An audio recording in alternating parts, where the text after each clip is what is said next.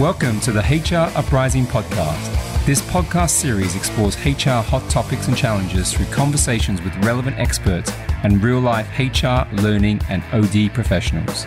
The HR Uprising is about learning through collaboration and evidence based action. We want colleagues to have the confidence and skills to rise up through their organizations by delivering real, lasting business value. Now, introducing your host, chartered psychologist, experienced change agent, entrepreneur, speaker, and coach, Lucinda Carney. Hello, and welcome to the HR Uprising podcast. Today, I'm really delighted to say that it's one of our Conversations with series, and I have got a great guest, Adrian McDonagh, who is actually the founder of EasyWeb Group, uh, an expert in recruitment. And I know this will be something that's really interesting, I think, to many of our HR colleagues out there, particularly people who are in a solo role who've got to deal with recruitment um, or in a small team where actually getting the right resources and getting things happening um, can be challenging. But actually, if you're not in recruitment, that's fine too, because I know we're going to talk about talent and we're going to talk about candidate experience and lots of practical and innovative ways of of managing people and bringing them into an organisation. So, hello and welcome. Welcome. Hi, Lucinda. Nice to be here. Brilliant. Nice speaking to you. So, I guess, would you like to introduce yourself maybe to the audience if they haven't come across EasyWeb? Tell us a bit about the business and your background. Yeah, sure. So, our story is um, I started the business um, as a recruitment business one year outside of university. So I spent the next 10 years uh, probably making every mistake possible. Um, was almost proving the concept of uh, any idiot could run a business, run a recruitment business, and I was trying to disprove that theory. Um, but eventually we worked out how to run a business, and it's worked quite well. And then in 2005 we launched EasyWeb, um, initially as a recruitment advertising business, and then we worked out that uh, one of the key things we could offer was applicant tracking software. So we've built that into our service. So really, our customers use our software and they use our advertising and recruitment agency services. And I suppose one of the best and interesting things I've done in the last few years was um, about 10 years ago, we started doing workshops. So we started doing face to face workshops for free, and I've trained over a thousand HR professionals every year for the last 10 years. And that's been just enlightening. I've, I've enjoyed doing it, but it's also taught me so much about what's going on in the market. I mean, that's one of the things that I, that's how we came to meet each other. Really, that I'd heard from somebody who'd been involved in a webinar, and also about the training that you do, and I, that's why I felt you'd be really interesting to people who listen to the HR Uprising because you have literally heard the pains of thousands oh, of yeah. HR professionals. What sort of things have you come across? Well, I think ultimately most of it comes down to time. I mean, certainly since you know 2008, recruitment HR teams, whether you've got an in-house recruitment team or a HR team, their resources are smaller and they've got to do more with less. And I think they largely are through technology and you know lots of efficiencies. But the challenges are still there. And what I see now, particularly with HR professionals, is it's quite a complicated solution marketing, uh, sorry, recruitment, because you've got you've got the advertising piece of it, you've got you know the marketing piece, you've got Glassdoor, you've got your employer reputation, and then there's an onboarding. And we're hearing more stories now, for example, where you know, candidates have expectations about onboarding. You know, they're, they're disappointed if they're not, not wowed, but if they're not welcomed into the business with a bit of fanfare, then they're off to, the, they're off to a bad start. I mean, that's, as you know, my background is learning and development, so I am completely ignorant really about recruitment. Uh, in terms of this, there's, there's various bits of jargon, which I'd love you to enlighten me on, one of which would be candidate experience, which we hear about. Yep. And actually, we talked about this a bit earlier, so onboarding and how these things all link together.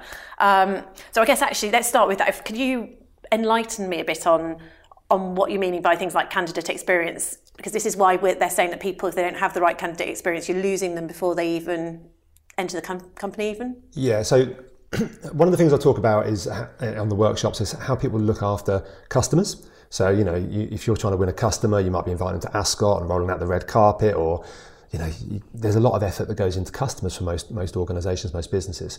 Uh, and then you look at the effort that goes into candidates. The reality is, for most candidates applying to most jobs these days, they don't hear back. Yeah. So, and the application process could be 15, 20 minutes, and they don't hear back at all. So, many candidates take the view um, there's almost two types of candidates in a really simplistic format.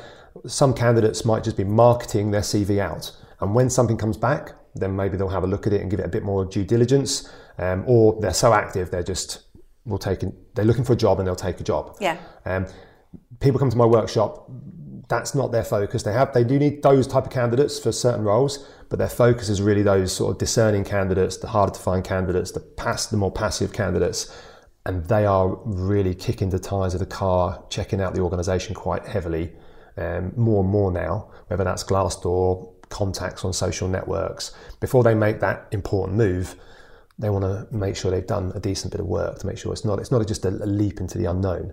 So then your poor HR manager, recruitment manager, has got you know to present a whole picture, a whole story, and the organisations that do that fantastically well.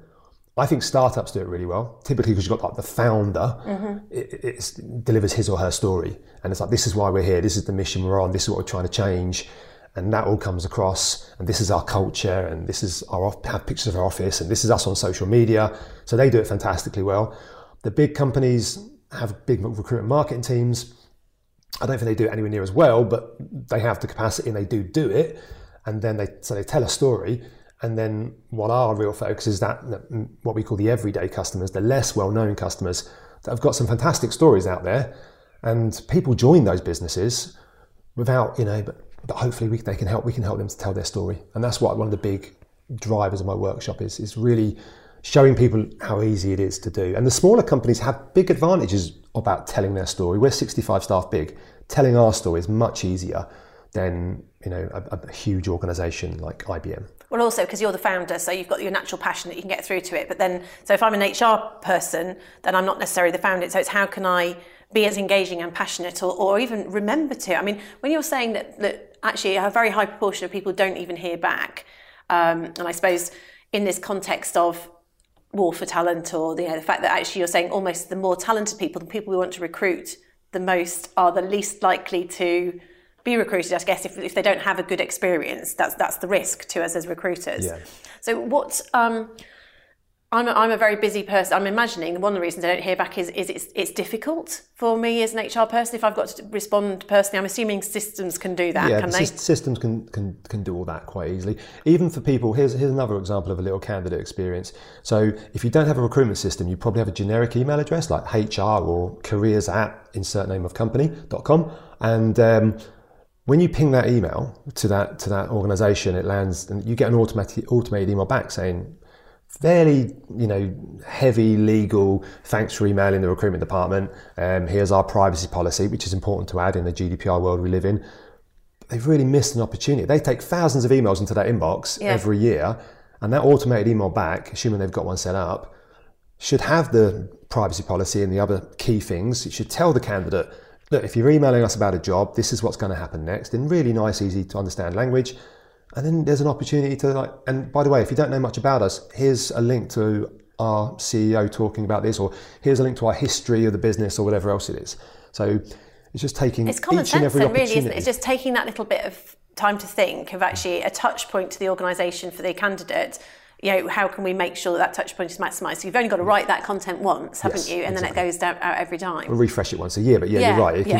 can be, um, and when I the MD leaves. you, you, you, get out the post-it notes. A bit like your, your marketing team probably do this with a customer journey, uh, and they sort of say, right, so we here are the touch points of the journey, and like, and you do, you do the same as a candidate and think about like, what is the candidate journey? How can it be improved? And the thing as well is, this is where the, if it's a customer journey you're doing, you've got a highly competitive market to wow a customer, to get them to stop and go, wow, that was, I didn't expect that. That was really nice touch. And often it isn't the expensive touch, it's the personal touch. Mm-hmm. With candidates, much easier. Much easier to wow a candidate, send them a little card after an interview or whatever it is. It's much easier to sort of go, yeah, fantastic. You know, um, I was explaining to you when you come into our office uh, today yeah. that um, we have a little bio form. So when people, it sounds really, really dull when I describe it like that. So when people join EasyWeb, um, um, one of our team members looked after it and developed the execution and it's really well. So we send out a little information pack saying here are the other team members and you can read their bios so you can see who else you're going to be working with and it's what they do, how long they've been here, that sort of stuff. But it's also some of the funnier stuff, like you know, what's your what are their passions and interests outside of work, or do they have pets or whatever else. So hopefully, when you join the team, you sort of feel a little bit familiar with them a little bit. You might already know a couple of people that you might share a few. Yeah. yeah, hopefully you get more. Or not more, talk more, football with. exactly. You know, yeah. certain people that if it says cycling, for example, and you're not into cycling, you know, very few people have a mild interest in cycling, in my experience. That's true. So, uh, yes. so I'm married to one. okay, so. Um, but yeah, so what what we asked the new new employee to fill out is a tiny little form telling them about themselves. So um, and it's not a lie. We are doing it for them to have a bio for them for the future. But when they tell us, you know, I'm, you know, passionate about this, and my favourite snack is X. You know, my favourite biscuit is Jammy Dodgers, and um, if I've got one sporting team, it's this or something. And then from that wealth of information, we have a small budget. I don't actually know the budget. I think it's about twenty-five pounds, maybe maybe slightly larger and our team member who looks after it buys highly personalized mes- products and gifts. Um, so that when they join day one it's not just a standard EasyWeb notepad EasyWeb bottle. There's a couple of nice little personal touches there I, I hope you're not giving it away to your new staff, but that's because you've got someone arriving, haven't you? I saw the balloons today. Yeah, there's two people have arrived. Yeah, we put balloons up on the desk and stuff as well, which yeah. is great because people encourage them to go to their desk and talk to the new people and reminds oh, nice. you know reminds people there's new yeah. people here. Hopefully, if you're not incredibly shy, but your first few days might be a bit tough. Yeah. But yeah, it's, it's, a, it's a, nice touch, and I think that's the challenge. Is like the technology is great, mm-hmm. and I love technology, but it's how do you make where does technology step in and where does the personal touch step in? But it is interesting because I just don't think it even crosses lots of people's minds. You know, I actually think you're doing quite a good job in terms of giving people a plan to start. And, and I know I think back to you know managers that I used to work with, and being a manager, it was almost like HR did the recruitment, and then the person would rock up, and if you were lucky, they'd have an induction plan. And, and, and it is really um, key because I also remember studies showing that your first six weeks in a company, your experience in that first six weeks determines exactly how long you stay. So if you have a crap experience, you are much more likely to leave. so it, I think it's, it's inspired, but you don't think about being personal about it, that personal touch, and getting that info. I guess the only challenge is if, if, there, if the company has that level of personal touch and personalization is, and you can see all the new people arriving and they're getting that great welcome that you had, is that that journey continues. You know? Do you do things at birthdays and stuff as well then? One of the nice things I think I'll put it on here because then it'll commit me to do it. One of the nice things I think we want to do it, but birthdays um, we don't do so much. I think one year anniversaries we're thinking of doing, and one of the nice things we thought about doing was giving out book tokens to um, our staff's kids on their birthday, and we thought that would be a nice. We want to do something that's just slightly different. Yeah. So we thought that would be a nice touch, and it obviously sort of goes with our ethos and values of like you know ideally with these book tokens they will buy books rather than computer games yeah yeah, yeah we, yes we, we, we celebrate anniversaries rather than birthdays. So that was a kind of a strategic decision that we made. But it is it becomes a, a job on itself again, isn't it, in yeah. terms of remembering when these are, especially the HR system. The HR systems help you on that yeah. front at least. That's that's maybe not the prime reason you buy a HR system, but it's certainly useful. Yeah. Anniversary time. Great. And any other? So that was that was. Um, bit, make it personal is what we were saying there in terms of bringing people on is a good as a good tip in terms of that. Um, any other tips which you'd say in terms of the, the highest impact practice for an HR professional recruiting people in? I think one of the things, one of the great things, I mean, I'm a, I'm a big fan of Simon Sinek.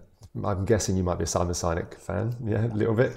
No, okay. Never heard about, of him. About, Better about, go and look him up quickly. about um, he has, I think it's the third most watched TED Talk. So okay. like um, but people are still discovering him, and I, have watched the TED talk and I watched them recently, and, I, and that, that it clicked for me. Uh, it was all about finding your why. Um, so um, we've done that as a business now. We're communicating that as a business. So like our staff are really on that journey with us, and they're really on mission, and they know what our, our what we believe and what our purpose is and how we're going to get there. So I think that whole thing it comes through you know across all of all of our staff hopefully as well now. So the person who's looking after the onboarding will be you know positioning it perfectly, and it will just be flowing through. It'll come through in our adverts. So I think that's very, very powerful. So, that's, so it's having a purpose and a vision, a why to the business that, that yeah. you can then transfer on again. So and, and, our why, which you're no doubt yeah. about to ask me, our, our, why, I don't know off verbatim yet, which I should do because I'm normally I'm reading off a PowerPoint that I'm presenting. Um, but our why is in the general scheme of things. It doesn't sound that exciting, but, but we had to get something that was you know, we had to really address that. We worked with a consultant who just kept, we said, oh, our why is um, our original sort of concept. Why 1.0 for us would have been something like um, we believe everyone, every organization should have the potential to deliver great candidate experiences. And um, the consultant we worked with that knew our business very well just said, that's not your why. And just come on, Adrian, really, why did you set the business up like this? Why did you do this? You know, what was the purpose of it? Why do you do this and you don't do that? And ultimately, what we've come we've come come up with is we want to help um, everyday organizations, which is those mid range organizations I mentioned. We want to help everyday organizations to compete against you know the very biggest and best recruiters in the marketplace Yeah. um, and not get ripped off and that's our bit. It's not very sexy but it is um, it is what we do Yeah. and what we believe in and by telling it to our staff our staff go well yeah that is what we do whereas if we said oh, we're all about candidate experience they might say well we're about candidate experience but are we all about candidate experience so whatever you reside with if you, if you go on that journey it's got to be honest it's It's got to be congruent, hasn't it? Because it's almost about um, you could make up a why, which sounds like the sexy um, buzzword Yeah. of the you know, HR being full of buzzwords, or you can come up with something that's sincere, which actually people might buy and, into. and obviously your why come to you while you were hiking up Kilimanjaro or Yeah. something, you know, like the founder story that nobody believes anyway. So Hmm. that wasn't where our why our why come from. It come from going to London, sitting in a room and someone just saying no, that isn't your why, and just drilling, stripping an onion back Yeah. further and further Yeah. until until we got and we said, actually, it's nowhere near as sexy as for to me, but it, it, but that is it. So It's all about making a difference, isn't it? Again, I mean, there's the why for the HR uprising that I was thinking about. Why are we doing? Why are we doing this? And, and you know my story in terms of I've been in software, but actually I've always been an HR L and D person, and it was about getting real. And actually, I'm frustrated with hearing that as a profession, HR.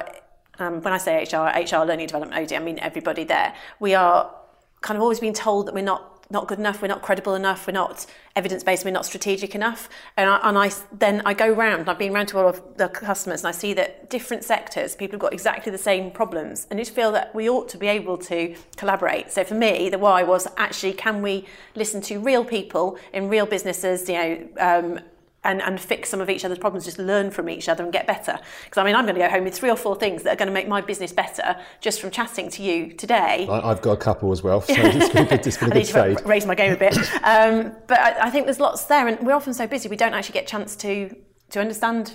To, to share that information, so that was I, that occurred to me was this: why did we do this? Um, and that's why why this has come about this podcast series as well. So I guess the interesting thing is, will people do things differently when they've heard them from each other? And, I, and you've met lots of HR professionals.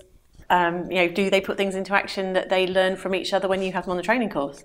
I, in, my experience, I mean, that's one of the things we're trying to do with our workshop is really sort of drill down and um, and now we're trying to do more more one to one stuff. Even we do that for free as well after the workshops with people that are ready, like the idea, want to go ahead with that concept, and want to just help them move it along to the and get it into action, or maybe bring me back into their organisation then to talk to stakeholders to say. Adrian, can you just explain about candidate experience and what we need to do and why it's important to the CEO or whatever? Because that's one of my challenges. Is um, you know I really want HR people to you know to be brave enough to do this. So, for example, we do a lovely exercise in the workshop where we ask people like raise your hand if you did something different in the last twelve months um, that that failed. uh, sometimes I don't add in that that failed, but sometimes I do. But very rare does anyone raise their hand to say, "Yeah, I tried something different." Yeah. Um, and I just, I don't know. Is that you might know HR folk better than me? Is that because they're more rule followers than rule breakers? And I, I, I, I joke and say, look, if this was a marketing workshop, everyone's hand would have been up saying, well, we tried to do this, but it didn't work, and we also tried to sponsor the. I know the local kids football team, or we tried to do this, or we, tr- you know, we tried Yeah. these things. We tried video, we tried this, you know. I, I can't I, I can't speak but I, I, for everyone out there, but I do think there are different cultures in different bits of HR, um, and I always used to say in learning and development it was the fun bit of HR, so you had much more freedom to try. So I think if you had lots of L and D people in there, that's kind of be, you've got more freedom to be creative. If you're operational HR, I do think you have an awful lot of time you know, basically implementing process, and and you have almost completely different mo- motivation, or have to you know be involved in doing that, and actually change type people are quite different from that. So maybe it's different personality types. I, I always imagined that recruitment was a bit more salesy. So Yeah, whether you'd have slightly be fair. different personality type um, if you're recruiting for, across the piece, but where I think the point that you're making there though is you were ending up having to come in and talk to CEOs or CEOs.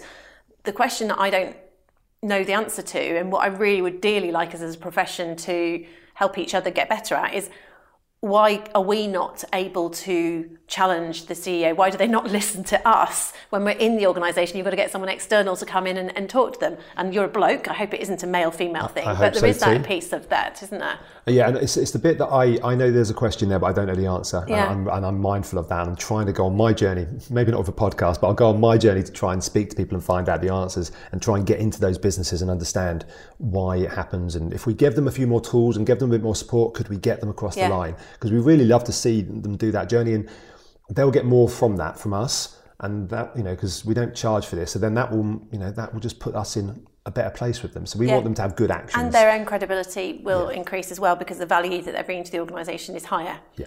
Um, yeah. And I've, I've never worked in a big organisation. You know, the biggest organisation is 65 staff, which is my own company now. So uh, I worked a year outside of university for a company slightly that- smaller than 65. So um, I don't fully get. I mean, I'm told about the politics and about getting decisions can take this long and this long, but I don't fully get it. Um, and I think the other side of that coin is a lot of what we're talking about with candidate experience.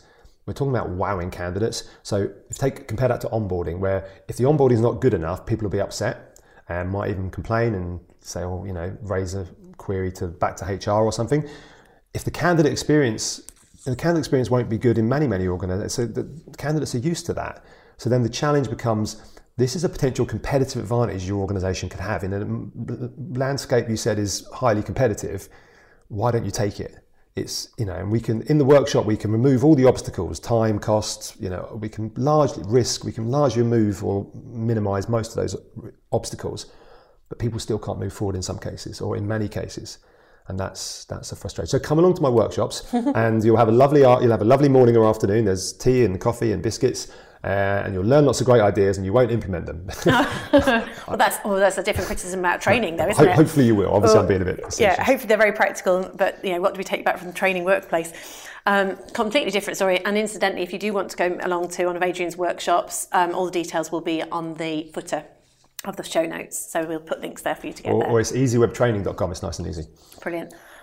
So, mm, okay, so we've talked about CEOs and how we persuade those and how we can implement stuff that we know and how you can maybe help people. I don't know whether it's about courage or um, knowing what to do. And there's questions there we don't know the answer to.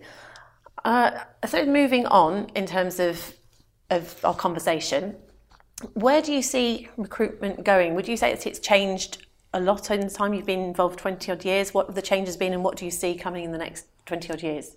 Yeah, I mean, it's changed in 20, in 20 years, for example. Um, you know, just a quick history, it would be, you know, it was simple. It was simple and expensive. You advertised on local press or trade press, very expensive. You could label your job as almost anything because people are turning the page, they will see it. Um, it's that easy. So you want to label a job as sandwich artist, people will see it. Um, then obviously it went online to job boards. You label your job sandwich artist. It's all keyword driven. No one's going to see it.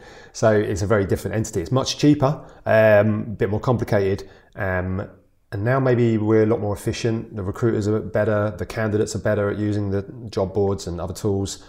But now we've got this latest trend of you know being able to see that much further into businesses with sites like Glassdoor, and you know and eh, you can get reviews on Indeed, and obviously social networks now give us much more reach out into. You'll all know someone who worked there, and you better reach out and get stories or find out what goes on behind the scenes.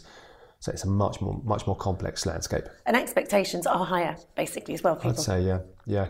I think one of the nice things that I do like this as well is, um, you know, people will give organisations a chance. So, you know, people will work. Many people listen to this, and many of my friends and family work for organisations they've never heard of before. And there, there isn't a snobbiness about, you know, if you work for a company called ABC Widgets, people say, well, what do they do then? It's like, and that's the mindset of many candidates. It's like they won't rule you out just because you're not a household name. The question is, and we all get frustrated looking at websites, if we can't find the information we want quickly and it isn't engaging, we leave. Do you have a view on, you know, you bring someone in and you think they're fantastic and they come in open minded as ABC widgets, yet sometimes they can end up being disengaged or negative within a culture. Do you have a view on why that happens or how that happens or how to prevent it? Yeah, I mean, I suppose it can happen for a bunch of reasons. I, I think we're very transparent. I think you were making a reference to me earlier that I did a, um, uh, a little s- test on unconscious bias, and it showed that I had a moderate bias towards white people. Um, and I published that as an update on LinkedIn, and it was brave, or I don't know what the word you said was, but uh, that's just how we are as a business. It's just we are just transparent. We don't. We're quite comfortable in our own skin, not literally, obviously, but we're we're, we're happy telling our story, putting stuff out there, being honest. And I think so. We've got a very open culture. And I, one of the problems is I've only worked in this one business really, so we've got a very open culture, um, and we like to think that people can come to us, will come to us. Um, yeah. And do they always? Have you ever had people that haven't? At the moment, uh, we're on a crazy journey the last couple of years. We haven't lost many people in the last couple of years. Um, we've so, lost a few people that have been good, um, and they go on in many cases to be customers, and it's a good time to leave. You know, there's the normal. You know, in some areas, the career development may not be able to keep up with the the opportunity may not be there when the person's ready, and and that happens in small companies, I yeah. guess. Um, but largely, we're, we're able to keep up with that um, aspiration but yeah, we do we do pretty well. I, we, we, yeah, compared to what we were doing. I mean, our numbers back in the day were not good. We, we, were recruitment is hilarious when you think of how bad they are at recruitment and retention. Um, so you know, every recruitment business is pretty terrible right. at it. So yeah, we've we found our way, and I don't. It's not that strategic. We've just we're a better company. People want to work for a better company. We tell we tell our story. We know our story. People believe in what we're doing, and we're honest. It's like we are what we say we are. There's no point as I said at the start, there's no point putting up this big fanfare and telling your story and putting it all out there and then people join and it's somewhat different. Was, yeah, so you set the expectations up and you've got your balloons and your huge why, and then the yeah. actual experience is it's not true. It's, yeah. Then that's almost more disappointing, probably. And I, and I, think the challenges, and certainly in bigger companies as well, is like that may be honestly your experience. Like you may sit in HR or and the team is great, and you love your colleagues, and you're there for ten years, and you you know the MD, and you remember when it was a 50 staff company, and now it's gone to 1500 but it may not be everyone else's experience. Yeah. It may not be the call center, outbound call center team's experience and those are challenges, you know, because you've got to you've got to represent fairly. Well, yeah, because actually the experience becomes about the direct line manager, doesn't it? So yeah. you're now six people, you've got line managers. It's they can't get that experience yeah. automatically and, from you. And being honest, put, putting my CEO, well, no, Sean's the CEO, but my I'm the founder. But putting my uh, founder hat on, I would a bad employee, you've got to just get them out of business. Yeah, uh, it's, it's not it's not good for you. It's not good for you. It's not good for them. Uh, I think we were talking before, open and honestly, about um, uh, you know, we've got 250 clients. We, we have a, a, certain client at the moment. I won't say that I'm not that transparent on client, but we have one client, and I, I had a conversation over there and said, I don't think this is working for you. You know, this isn't working for us. Having you complain about the software not being the right type of software for you, and they, they probably should have done a better job of their own due diligence in our job. And I'm sure there's things we could have done better as well. But you know, we'd rather be open and honest with a, with a customer and say, look, you've got a two year contract. Why don't we just tear it up? You know, we don't need that customer. They don't need us. There are other providers out there. There are other customers out there for us. If it's not working, then let's agree an amicable way to depart. And it's the same with an employee. So particularly, being, particularly this size. Yeah. You know. So again, that's about being open, though, isn't it? Yeah. But being courageous enough to say it as it is, and linking back then to HR who might be recruiting people. Maybe there's something here about that. actually giving feedback to the candidate who wasn't the right candidate and yeah. at the time and yeah. um, managing that feedback process. And again, I don't think lots of people say you don't get feedback very often from those yeah. sorts of things. I mean, are there ways in which you can advise people how they could do that more easily or more effectively or efficiently? Yeah, so we're putting our because we're we're very very focused on candidate experience. The software is going to be very much positioned around a, a candidate experience product. It's all about you know a, a, product your candidates will love and will help you to get candidates to love your organisation.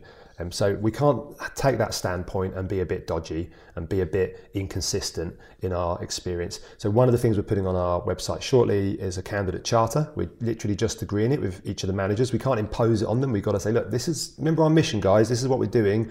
Are you all on board with this? Could you keep to these SLAs? Because we're publishing them out there and we're putting it front and center for the candidates and telling them if you apply you'll get feedback within two working days. It may not be a decision or an interview, but you'll get at least, yeah, we like your profile.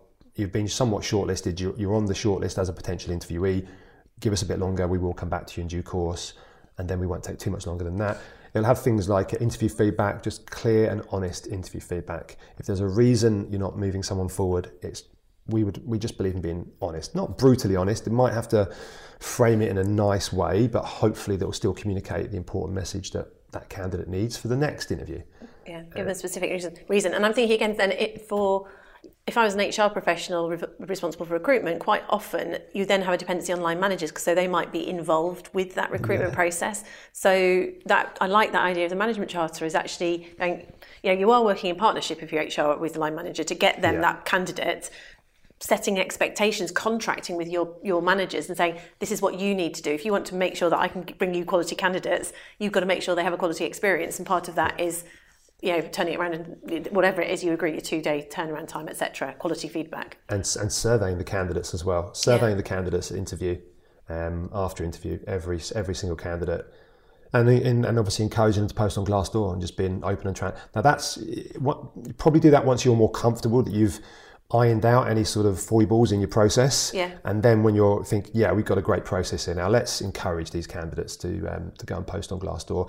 And I, I, think the key thing there is timing. Encourage them to do that nice and quickly, um, because then the actual decision in the interview is a natural thing. Like you know, the decision at interview might, you know, pollute that verdict. You know, so they might be about to write a fairly reasonable "thank you, it was a nice interview" type um, review on Glassdoor and then if they feedback that you've not been selected for X and Y reason, they might be like, particularly if you're giving clear and honest feedback, because clear and honest feedback is you've got to be brave to do it. You may be causing yourself an extra yeah. couple of headaches there, but we just believe in it and think, yeah, this is, you know, we're going to tell you this. If you don't want to take it on board, that's fine, but we want to tell you how you've come across to us and what our perception was. And it might be wrong, and but we're going to, we're nice guys, and this is why we're doing it. Makes sense. All right. So in terms of we're going half an hour, so I've got a couple more questions if that's all right. Okay, yeah. Um, one of them loops back to something we referred to earlier, as you said, and it is linked to you being open and honest. Yes, you'd.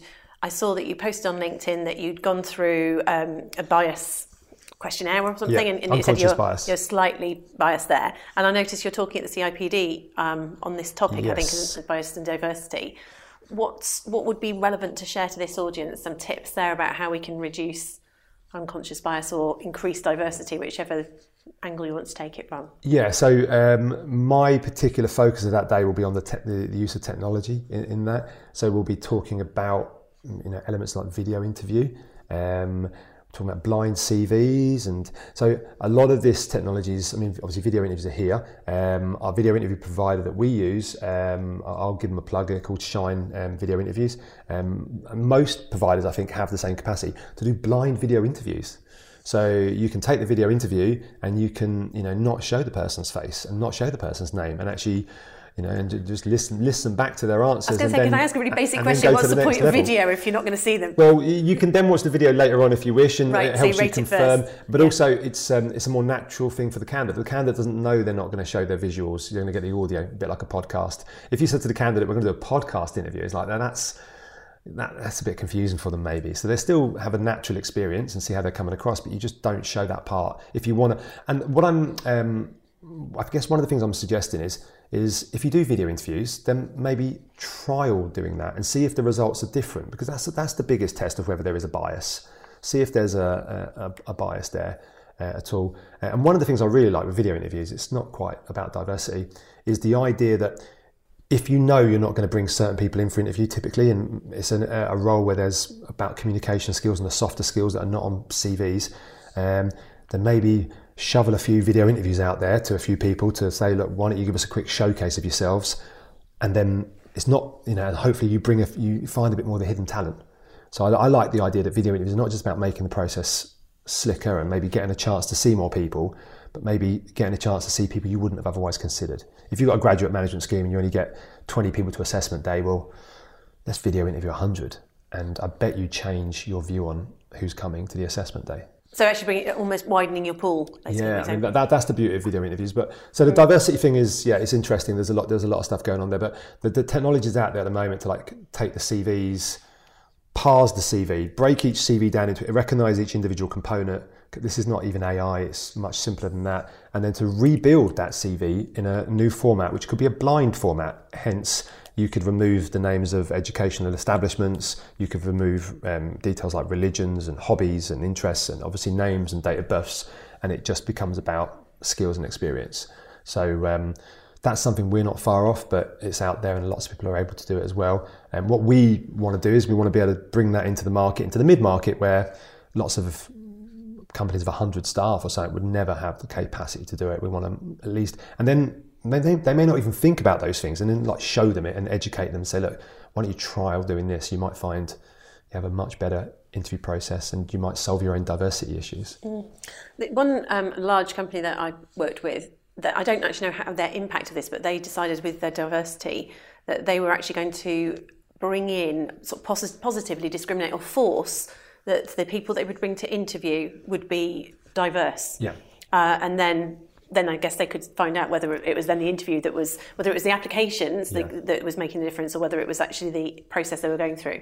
I actually don't know the answer. So it's a bit like what they call the, the Rooney rule, uh, Right. which comes from the NFL and American football, where every head coach, I think it's every coaching position, had to have at least one minority candidate, um, and they viewed that that was, you know, a good way of bringing more minority candidates through. Um, so it's about bringing the candidates in, isn't it? So it's, it's not it's not the same as quotas, is it? Because it's not forcing them into there, but it's making yeah. sure you're having those people to choose from. And I think they might have the same thing, or they've certainly discussed it in, in, in the Football Association as well, now in the Premiership as well, where they're going to have at least one candidate interviewed from minority. But I think they're missing a trick. If you look at the, um, I'm a bit of a football fan, but if you look at the um, the prevalence of black football managers, let's say, or even you know um, Asian football managers, you know, people that are, the the propensity of number of them, percentage of them in the game is crazy. If you want to, in a world of competitive advantage, you want a competitive advantage. It just seems obvious. Go out and find the black manager because most of them are being overlooked. So you know, it's it's probably that simple. It, it, you see all the stats about mon- Moneyball and how to sort of try and predict a better player. The un- is like well, there's a clear advantage there for people in a, a competitive sports world. But you know, it's not about competitive advantage. It's about fairness and opportunity. You know, my um, I'm lucky. My my mum come over from Ireland in the 1960s.